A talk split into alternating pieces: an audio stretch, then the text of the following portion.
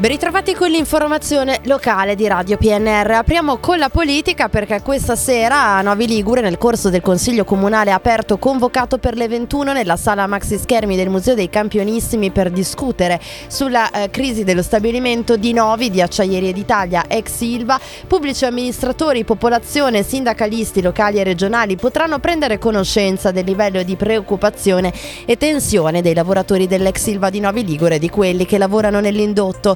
Durante il Consiglio Comunale in seduta aperta di questa sera i sindacalisti annunceranno la data dello sciopero di 24 ore dichiarato a livello nazionale per i lavoratori del gruppo siderurgico ex Silva. E ancora con la politica locale, sempre a Novi Ligure, gli esponenti della Lega, affiancati dal gruppo civico Lavoriamo per Novi, stanno organizzando dei gazebo per sabato e domenica prossimi per raccogliere firme finalizzate a sollecitare l'amministrazione comunale perché intervenga per salvaguardare la sicurezza dei cittadini tutti.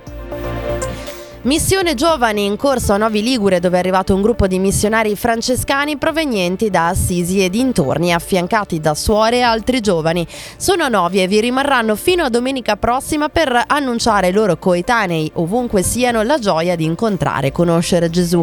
La prerogativa di questa iniziativa è che i missionari francescani incontrino i giovani nei luoghi da loro frequentati, siano essi discoteche, locali pubblici, ma anche nelle vie delle città e negli abituali punti di ritrovo dei giovani in questa stagione, e invitano i ragazzi dai 16 ai 34 anni e dalle catechesi che si terranno ogni sera da domani a sabato nel salone della Biblioteca Civica alle 21.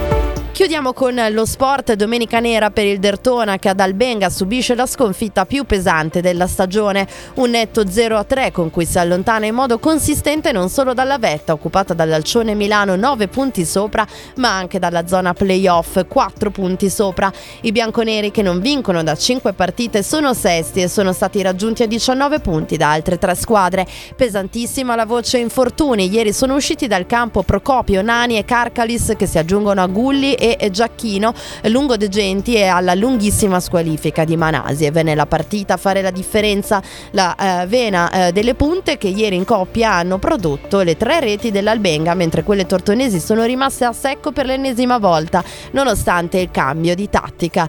E brutte notizie anche per il Dertona Basket, ancora sconfitto ieri a Pesaro in una gara combattuta fino alla fine 96-92. Bianconeri a tratti in vantaggio fino alla doppia cifra, poi nel finale il rientro dei marchigiani ha riequilibrato la gara e a pesare sono stati i dettagli: poco tiro da 3, pochi punti dalla panchina, sia pure con 4 assenti. Ora il Dertona è al momento fuori dalle prime 8, un fatto mai accaduto da quando disputa la Serie A. Nono posto in coabitazione con altre 3 squadre a 6 punti per i bianconeri, che mercoledì torneranno in campo a Casale in Champions League contro la bosniaca Igochea. È tutto. In redazione Stefano Brocchetti, Massimo Prosperi e Luciano Sborno. Gli approfondimenti su Radio PNR.it. Ora gli aggiornamenti con 3B Meteo.